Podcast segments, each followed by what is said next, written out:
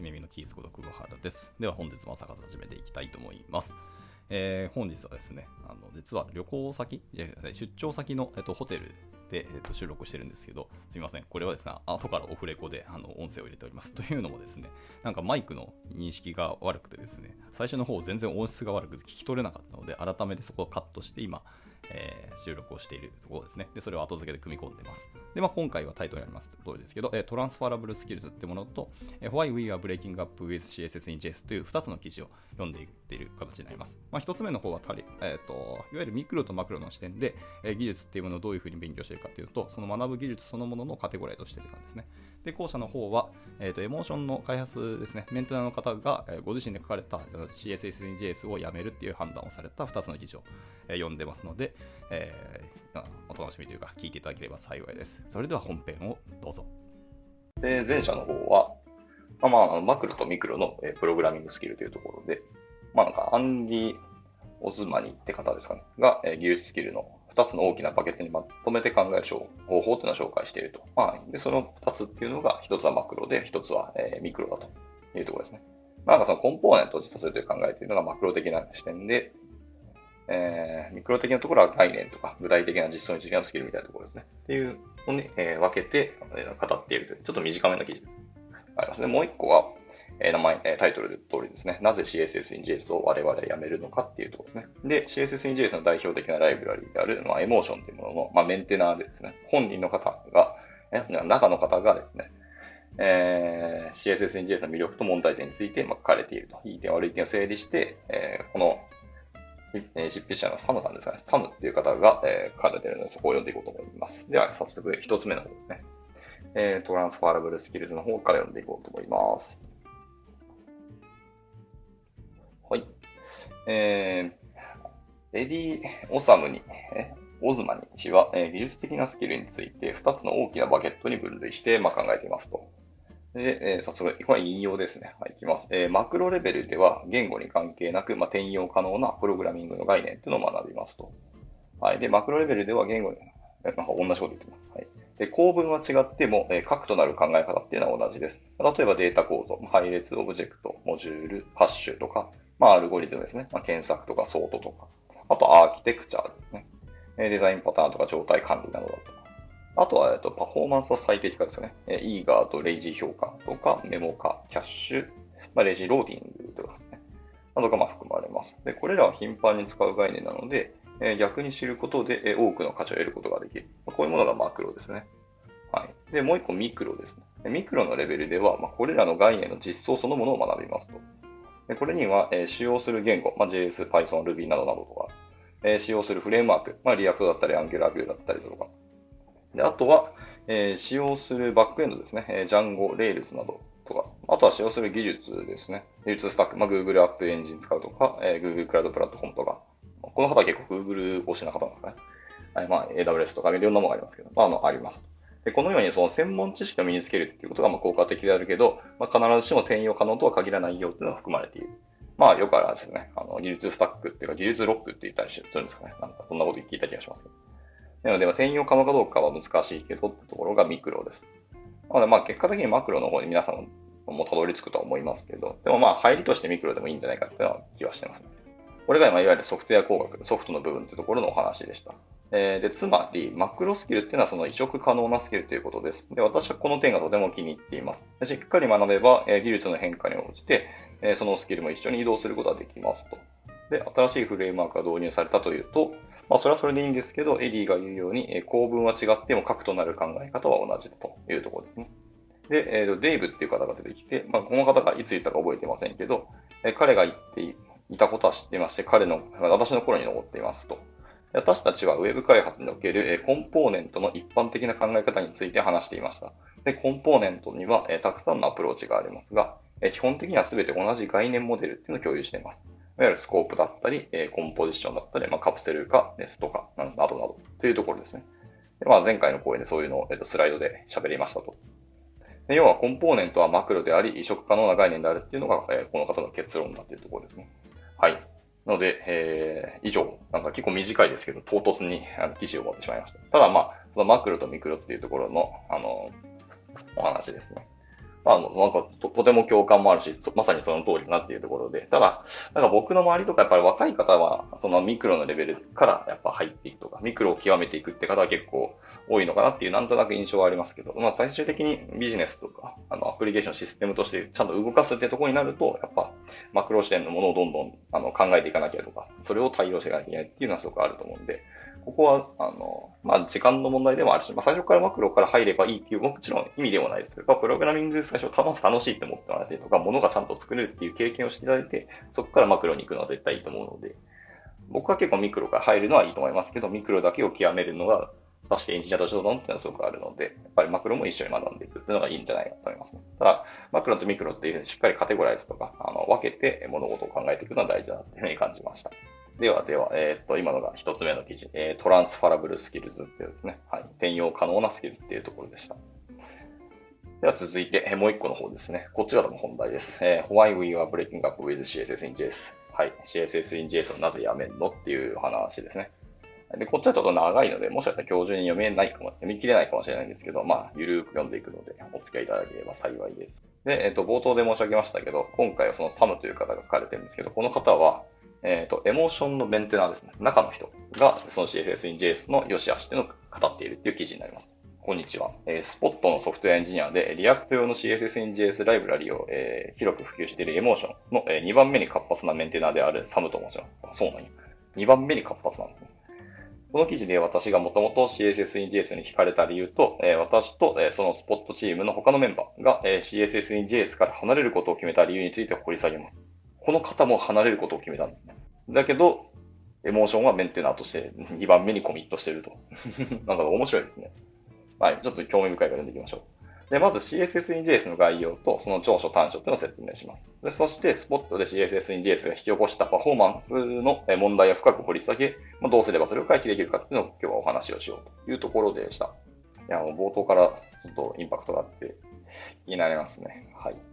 じゃあ、えー、本文入っていきましょう。で、まずは、えー、What is シーエスエス in ジェイエス ですね。ちゃんと丁寧に シーエスエス in ジェイエス とは何ぞやみたいな話から入ろうと思います。えー、シーエスエス in ジェイエス とは、まあ、名前の通り JavaScript や TypeScript のコードに、えー、直接 シーエスエス を記述することで、えー、React コンポーネントのスタイルを設定することができます。まあ、React だけにとどまらないですけど、まあ、とりあえず React を例にしてみますと。で、えー、React コミュニティでは Styled Components というライブラリと Emotion というライブラリですね。最も有名な、えー、シーエスエス in ジェイエス ライブラリといったらこのふたつだと思います。で、私はエモーションしか使ったことがありませんが、まあ、本記事のポイントはほぼすべてスタイルドコンポーネンツに当てはまるというふうに思いますと。まあ大体一緒ですね。で、まあ、エモーションはスタイルドコンポーネンツの機能も内包してますから、ね。はい。で、えっと、この記事ではスタイルドコンポーネンツとエモーションの両方を含む、えー、ランタイム シーエスエス in ジェイエス というものに焦点を当てますと。で、ランタイム シーエスエス in ジェイエス とは、えー、簡単に言えばアプリケーションの実行時にライブラリがスタイルを解釈し、えー、適用することというのを意味します。で、コンパイル時の シーエスエス in ジェイエス については記事の最後に簡単に説明しますよということでした。このような問題というのはクラス名を長くしたり、まあ、より特定のセレクターを使用することでも一応解決はできますけど、まあ、クラス名の衝突がないことを確認するのは開発者の自身であるあなただと言ってます。で、えっと、シーエスエス in ジェイエス というのはそのデフォルトでスタイルをローカルにスコープすることでこの問題を解決しています。で、もしあなたがリストビューの行を次のように回答します。リストビューのコンポーネントですけど、まあ、ざっくりですね、言いますけど、えー、div タグがあって、えー、っと、アトリビューツにそのまま シーエスエス を書いてますね。シーエスエス イコール、えー、パディング、ほげほげ、ボーダー、ほげほげみたいな。アトリビューツで設定すれば、まあ、基本的には、あの、分離できてますよねっていう話です。まあまあ、昔の シーエスエス はそういう風な書き方をしてましたけど、まあ、今はその シーエスエス ファイルに切り出して、クラス名でなんか、あの、名前を分けてるって感じですけどね。まあ、こんな風にでも書けば、パディングやボーダーが無関係の要素に誤って適用されることがないと。はい。で、まあ、注意書きとして シーエスエス モジュールってのはローカルにスコープされたスタイルも提供してますよってことを言ってます。はい。で、まあまあ、こういうことを、えっと、シーエスエス in ジェイエス を使えば同じことを再現できる。でも、プログラミングのコード的には、あの、分けたような書き方、見た目になるので、まあ、どちらも問題解決していいねっていう話ですよね。はい。で、まあ、スタイルを直接、あの、アトリビューツに書くと、パフォーマンスの話どうなのっていうのが、あの、多分焦点だと思うので、まあ、これが今から出てくるんだろうなと思いますね。まあ、この後です。はい。じゃあ続いて、えー、二つ目ですね。二つ目は、えー、コロケーションというところが、えーと、メリットだと言ってます。はい。えーと、プレーンな シーエスエス を使用する場合、すべての シーエスエス ファイルを、えー、ソース、スタイルツというディレクトにとりあえず置いておいて、すべてのリアクトコンポーネントを、えー、ソースコンポーネンツに置くかもしれないですと。はい。まあ、よく見るディレクトリ構成ですね。で、アプリケーションのサイズが大きくなると、どのスタイルが各コンポーネントで使用されているかというのをすぐに見分けることがまあ難しくなります。で、多くの場合、スタイルが使用されていないことを簡単に判断する方法がないため、シーエスエス にレッドコードが残ってしまうということもありますと。まあまあ、これもよくありますね。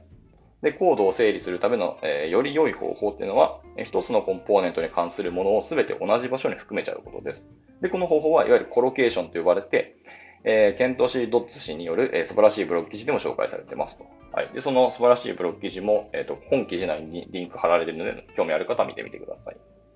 で、シーエスエス と JavaScript ってのは別々のファイルに記述する必要があり、えー、.css ファイルっていうのがどこにあるかに関わらず、まあ、スタイルがグローバルに適用されるからですと。で、一方 シーエスエス-インジェーエス を使用する場合は、スタイルを使用する React コンポーネントの内部に直接スタイルを記述することができます。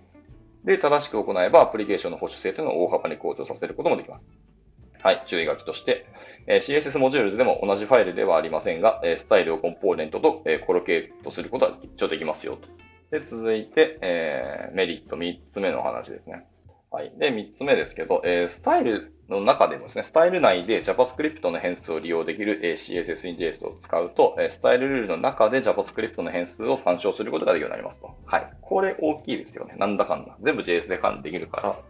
実際に画面上の挙動であったりとか、ユーザーの操作によって、あの、スタイル変えたいときは絶対あると思うんで、それをできるってのは結構大きいですよね。はい。で、まあ一応ソースコード例出てますけど、まあ皆さんがよく見たことあるような感じですね。なんかとりあえず、えっと、エクスポートコンストでとりあえずカラーズっていうのを、あの、プライマリーホゲホゲボーダーなんちゃらってのしてあ、してあって、で、実際にあの、ジェイエスエックス の中の方で、例えば B、P タグが貼ったとして、その P タグの シーエスエス の中で、あの、その ジェイエス 変数、さっき使ったんですね。カラーズっていうのが呼び込み、呼び出せて、さらに設定できると。で、カラーズドットボーダーなのか、カラーズドットプライマリーなのかっていうのは、そのケース、バイケースであの変更できるっていうのが大きいよねって感じですね。はい。で、まあ、この例のように、まあ、シーエスエス-インジェーエス のスタイルでは JavaScript の定数、まあ、色などとかを React の、えー、プロップスとかスタ、えー、ステートとかフォントサイズなどの両方を使用することが可能になりますと。で、スタイルで JavaScript 定数を使用することで、まあ、同じ定数を シーエスエス 変数と JavaScript 定数の両方として定義する必要がないため、まあ、場合によっては、えー、重複っていうのを減らすことができます。で、プロップスとステートっていうのを使うことで、インラインスタイルっていうのを使わずにカスタマイズ性の高いスタイルを持つコンポーネントを作ることもできます。インラインスタイルっていうのは多くの要素に同じスタイルを適用する場合、まあ、パフォーマンスの面で理想的ではありませんよねっていう話もしてました。はい。以上みっつが一応 シーエスエス-インジェーエス を使うときのメリットってところですね。で、続いて、えー、ザ・ニュートラルですね。どちらでもないような感じです。の、まあ、中間層の人たちっていうところですね。で、ここのメリットは一つしかないそうですね。えー、話題の新技術だから、私を含め多くのウェブ開発者っていうのは JavaScript のコミュニティで最もホットな新しいトレンドをすぐに採用します。で、多くの場合、新しいライブラリやフレームワークっていうのは、以前のものより大幅に改善されている、改善されていることが、まあ、証明されているからです。React が jQuery などの以前のライブラリよりどれだけ生産性を向上させているかっていうのを考えてみてくださいと。で、一方、私たちがピカピカの新しいツールにこだわるのは、えさらに、えまさに脅迫観念ですと。新しいライブラリやフレームワークを、え採用する際、え次の大きなものを見逃してしまうことを恐れ、本当の欠点を見落としてしまうかもしれません。で、シーエスエス-インジェーエス が広く採用されたのも、このことが要因の一つであったというふうに思いますと。えー、なかなか、視座の高いご意見ですね。なるほどね。ある種の脅迫観念において シーエスエス-インジェーエス がこれだけ皆さん流行ったと。まあ、シーエスエス とかスタイリングの書き方って確かに、えーとまあ、いろんな書き方ありますけど、結局なんか デム とか、まあ、クロックスとか、まあ、いろんな、いわゆるオブジェクティブ シーエスエス みたいな関連の、あの、な、なですね、名前、なんだっけ、名前空間かの拡張の方に、えー、一時は走っていたし、まあ今も全然そのやり方は全世界でも使われてて、あの、僕もそれは素晴らしいと思いますけど、まあそれが良いかどうかっていうのは別として、まあでもそんなものしか出てこなかったのに、新しく シーエスエス-インジェーエス という新たな、えっと、まあ シーエスエス におけるアーキテクチャというか、仕組みっていうのが導入されて、まあ全世界で一気にこう、ブワッと流行ったんですけど、まあ、もちろん便利なことは分かってますし、皆さんそれの利用価値がいい、高いっていうのを知って導入されているとは思うんですけど、それでも、ある種脅迫観念もあるんじゃないのっていうのが、このエモーションの中の方がおっしゃってるのは結構面白いなと思いました、ね。はい。えー、ただの感想ですいません。えー、続いてじゃあ、行きましょう。続いてザ・バッドですね。はい。では、ここから悪い点について語られていきます。まあ、こちらもみっつですね。ちょっと端的に語られてますけど、行きましょう。ひとつめですね。シーエスエス-インジェーエス っていうのは、えー、ランタイムオーバーヘッドを追加するっていうところが一つの、えー、バッドですと。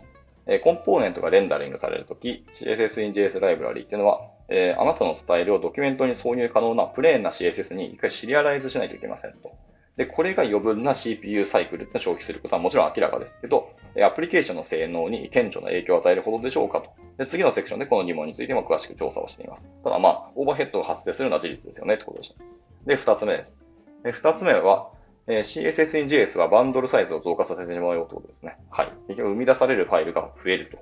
ところです。まあ、これは明らかですよね。はい。これも明らか中の明らかですね。あなたのサイトを訪れたユーザーっていうのは、シーエスエスインジェーエス のライブラリーの JavaScript をまずダウンロードしなければならなくなりました。で、Emotion っていうのはその、min ですね。min し、さらに zip にしたとしても ななてんろくキロバイト。Styled Components は じゅうにてんななキロバイトあります。えー、どちらもそれほど大きなライブラリーではないですけど、それなりにサイズは大きいですよね。ちなみに React プラス React ドームは よんじゅうよんてんごキロバイト ですね。はい。まあ、いくらね、スマホの性能が上がったりとか、ハードウェアのスペックが上がったとはいえ、このファイルサイズをなんだかんだやっぱりスマホに読み込ませてからやっとアプリケーションが動くっていうのは確かにどうなのっていうのはやっぱ疑問にはなりますよね。それだったら普通にあの Vue とかで名前分けした シーエスエス をベタベタ書いた方がファイルサイズは小さくなりますよね。はい、っていうところです。で、三つ目です。で、三つ目のバットは シーエスエスインジェーエス っていうのは React デブツールを散らかしますと。まあ、散らかすって言い方ちょっと面白いですけど、まあまあまあ、その言いたいことはわかりました。シーエスエス プロップを、えー、使用する各要素に対して、Emotion っていうのはその Emotion シーエスエス プロポーショナル、プロ、プロップインターナルですね。失礼しました。と、えっ、ー、と、インター、インターションですね。イン、インサーションですね。ひどいな。えー、もう一回言いますね。Emotion は Emotion シーエスエス プロップインターナルってものと、えっ、ー、と、インサーションっていうコンポーネントを、えー、とレンダリングしますと。で、多くの要素で シーエスエス プロップを使用している場合は、その Emotion の内部コンポーネントは以下のように、React デブツールを非常に煩雑にしますと。はい。で、まあ今画像貼られてるんですけど、要はめちゃめちゃネストしますって話をしてます。はい。Emotion を導入すると。で、結局、あの、メグレップするのがすごく大変だっていうことで、視認性とか検索性が悪くなるっていうふうに言ってますね。とにかく、えっと、Emotion シーエスエス プロップインターナルっていうのと、その下にインサーションっていうのがどんどんどんどんあの挟まってしまって、見づらって感じになってます。はい、まあ、これがみっつめのバットでした。えー、で続いて、えー、ザ・アグリーですね。これはさらに悪いという、悪というかもう嫌悪に近いところですかね。はい、醜いものっていうふうにまあ訳されましたけど、はい、じゃあ行きましょう。えー、ザ・アグリーのひとつめですね。ひとつめは、えー、シーエスエス ルールを頻繁に挿入すると、えー、ブラウザに多くの余分な作業を強いることになります。で、React コアチームのメンバーで、えー、React フックスのオリジナルデザイナーである、えー、セバスチャンマーク、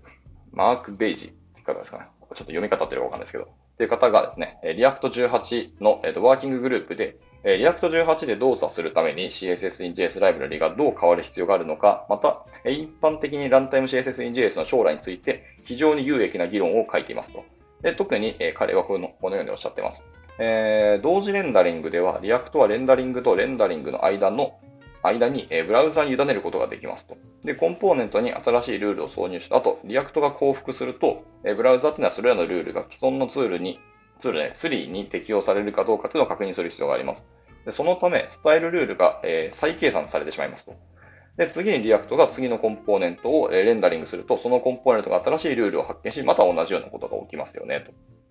まあ、これによって、えー、リアクトがレンダリングしている間、すべてのドブノードに対してすべての シーエスエス ルールが、えー、フレームごとに再計されることになりますと。これは非常に遅いですよねっていうのが、えー、一つの悪い点だというところを言ってますね。なるほどでした。ジェイエス の処理自体の方はずっと確かに意識してたけど、シーエスエス のスタイルがそもそも再計算されるって確かに意識しなかったので、これは、いや、確かに見にくいと言ってもいいかもしれないです。はい。一応、えっと、その、さっきのセバスチャンっていう方が書いていたそのブログですね。もうこの記事内にやっぱりリンクちゃんと貼ってましたので、見てみてくださいと。で、えっ、ー、と、アップデートが来ましたね。にせんにじゅうにねんじゅうがつにじゅうごにちの、えー、と追記が一応書いてました、えー。で、セバスチャンのこの引用っていうのは、えー、Use Insertion Effect っていうのを使用しないリアクト、えー、コンカレントモードっていうののパフォーマンスについて特に言及されているものだったそうですね。で、このことについて深く理解したい場合は、そのディスカッション全文読むことをお勧めします。ツイッターでこの、えー、不正格差を指摘し、指摘してくれた、その、えー、ダンって方には感謝しますと。で、この問題の、えーと、最悪な点っていうのは、そのランタイム シーエスエスインジェーエス の文脈の中で、えー、修正可能な問題では、問題ではないということ。で、ランタイム シーエスエスインジェーエス ライブラリっていうのは、コンポーネントがレンダリングするときに新しいスタイルルールを挿入することで動作しますけど、まあ、これは根本的なレベルでパフォーマンスに悪い影響を与えると。はい。まあ、根本的な設計思想がそもそもパフォーマンスに影響を与えるっていうようなことですね。なるほどでした。で、続いて、えー、ふたつめですけど、あ、今回ふたつなんですね。The Agree はにてんしかなかったそうです。で、ふたつめです。えー、シーエスエスインジェーエス の場合、特に エスエスアール やコンポーネントライブラリを使用する場合、えー、うまくいかないことがたくさんあると。で、Emotion の GitHub リポジトリにはこのような問題がたくさん寄せられています。で、例えばですけど、一つ例が貼られていて、えー、Emotion でサーバーサイトレンダリングと、まあ、エムユーアイ とか Mantine とか、まあ、その、いろんなその ユーアイ フレームワークですね。えー、別のエモーションのコンポーネントライブラリを使ってるんですけど、これがうまくいかねえよというふうに言ってます。はい。サードパーティーとかエコシステムとの親和性とかがどんどんどんどん悪くなっているっていうところがあるところですね。はい。で、エモーションのインスタンスが複数同時にロードされてしまいますと。あと、複数のエモーションが同時にロードされるため、同じバージョンのエモーションであっても不具合が発生することもあります。で、あの、例のイシューが貼られてますと。で、他には、コンポーネントのえー、ライブラリ、コンポーネントライブラリっていうのは、スタイルの挿入順序を完全に制御できていないことが多いと。できないって決まってるんだったら制御できるけど、できていないこともあるっていうのが厄介ですね。で、続いて、えっと、エモーションの エスエスアール サポートっていうのは、リアクトじゅうななとリアクトじゅうはちで異なる動作をしている。で、これはリアクトじゅうはちのストリーミング エスエスアール との互換性のために必要なことです。で、まあ、これらの複雑さの、まあ、表、原因っていうのは、氷山の一角に過ぎませんし、まあ、勇気があれば、エモーションスタイルのタイプスクリプト定義を見てみてください。勇気があればっていうところがなかなか面白いですね。まあ、それだけ沼なんだなってことがよくわかります。まあ、でも、リアクトは結構最近ドラスティックな進化が本当に大きいですね。メジャーバージョンアップにつれて、どんどんでかいことが入っていって。まあ、それに各種、えっと、対応しなきゃいけないそのエコシステムは本当大変だと思いますし、それに追いつかなきゃいけないので、まあ、いろんなケースが出て、オーエスエス の界隈っていうのはカオスになるなってのはちょっと思いますね。まあでも次のリアクトじゅうはちもそうですし、はい。新しいところですかね。まあそれに対応した、まあ、ネクストジェイエス もそうですけど、まあいろんなところのライブラリとのその関わり合いだったりとか、関係性があの大きな課題になってくるし、まあ僕ら開発者がそれを最終的にメンテしなきゃいけないとか、おもりしなきゃいけないのってなると、それはすごく大変なので、まあ、イシューがでも、とりあえず、エモーションの中でこういうような、他のエコシステムとの関わりとのイシューがたくさん出ていますと。で、まあ、根本的な原因はもちろん様々ですけど、まあ、共通するテーマっていうのは基本的にはそういう関係性のところだっていうところですね。興味ある方は、そのタイプスクリプト定義を見てもらえるとわかると思いますということでした。はい。っ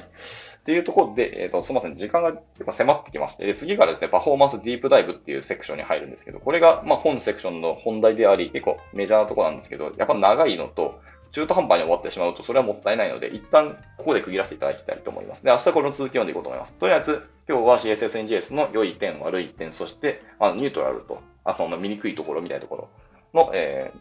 ご紹介で一旦区切らせていただいて、まあ、これをベースに明日、あの、話し続けていきたいと思います。はい。というわけで、じゃあ今日は、えー、こちらで以上ということで、えー、今日ご参加いただきました。えー、皆さん大変ありがとうございました。えー、大地さん、たくみさんと、えーと、けんじさんと、えっと、ごそうろっぷさん。なかなか面白いお名前ですね。あと、達也長谷川さんですね。はい、ご参加いつもありがとうございます。また明日もゆるく読んでいきたいと思います。では、えっと、金曜日ですね。えー、いっしゅうかんの締めということで、頑張って、えー、良い休日を過ごしていただければ幸いです。じゃあ、えっと、終了したいと思います。お疲れ様でした。